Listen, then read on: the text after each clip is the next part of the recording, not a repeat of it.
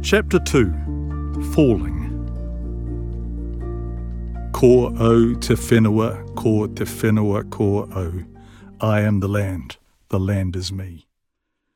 To understand what it's like to lose land, to have it taken from you, to be upended from your place and to be told it isn't your place anymore, you have to see land as more than a love story. You have to see land as essential to the definition of who you are. My place in the world is a kind of driftwood uncertainty. I say Wellington, and as a child at Athletic Park with my dad, I even screamed it out loud. The back of my office chair wears a Hurricanes jersey, like a honeymoon tattoo, but it doesn't feel deeply rooted. My children are Aucklanders through and through, and their stories, their connection to Tamaki Makaurau, pull me to this place too. Or the Wairarapa, where my mum is, or the North, where our children discovered space and light and learnt to swim. And in recent years, quite unexpectedly, I have fallen for Taranaki. It was accidental at first. My best friend Tim and I went to see the All Blacks play France in New Plymouth in 2013, and we had one of those stupidly happy weekends that create a nostalgia within hours of it being over. Then I took my family there. We did Len Lye, walked the coastal walk, ate good food, and visited Parihaka. Then Tim and I returned for a winter roadie, exploring the tiny places of the coast, driving and stopping, driving and stopping, turning west whenever we could to where the sea and land both become black sand. Tim was diagnosed with terminal cancer in 2014. After that, our travelling became precious. Off we'd go, death defying, so very alive, full of immense gratitude, and also of the realization that the days do not endlessly follow each other, as our youthful selves had always assumed they would. Rather, they diminish hour by hour towards the end of land and whatever is beyond it. Looking back at the photos from our Taranaki trips, it's mostly food we have paused to record. Tim and I approached food with a religious seal. Our friendship was 40 years of sublime, absurd, appalling, ridiculous meals, almost every one of them a giggling sacrament.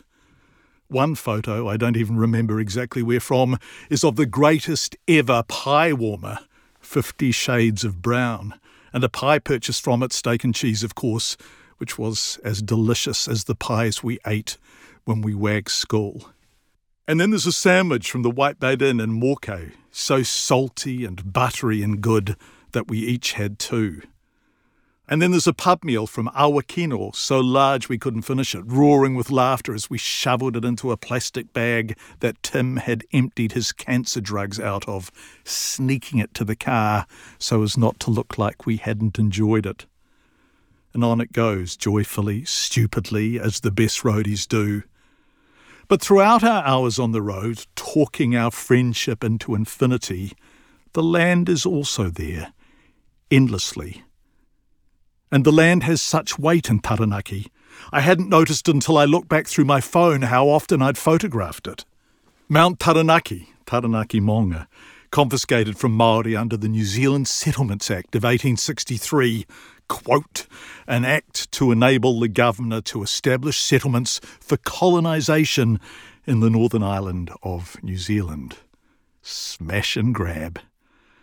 And there's pictures of the farms that only barely seem to render the land hospitable, as if simply being endured for a while. What is their story? And why are we so shy about telling it? The way the farmland rises to cut out horizons, green then jagged, green then silhouette, green then the weather rolling in.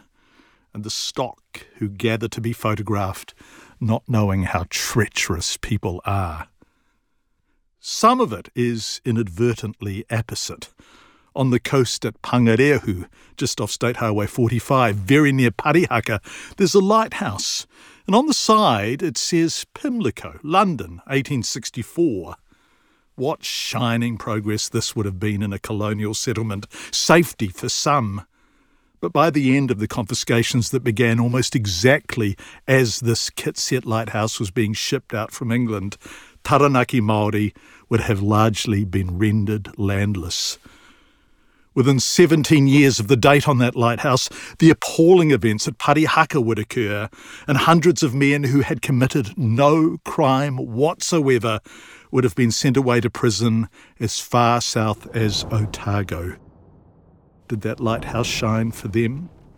When it swung its circle of light from the sea to the land that had been taken from them, did it call them home or remind them there was no home to go to? Fascinated by the place, I started reading to learn more. And any reading on Taranaki's history leads you straight to loss. Take this, for example, from the Waitangi Tribunal's extraordinary Taranaki report, Kaupapa Tuatahi. Taranaki Māori were dispossessed of their land, leadership, means of livelihood, personal freedom, and social structure and values. End quote. Then consider the incendiary ignorance of the opening sentence on the Hobson's Pledge homepage. Quote, New Zealand is a great nation built on the foundation that all of us will be assured the same rights before the law. End quote. Who would say that if they know our history? Who would say that if they know the New Zealand Settlements Act of 1863?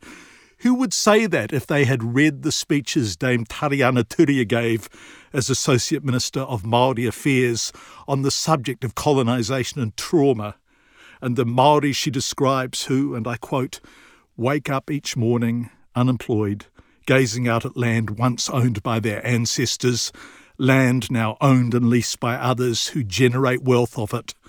There were winners and losers then, and there are winners and losers today. End quote.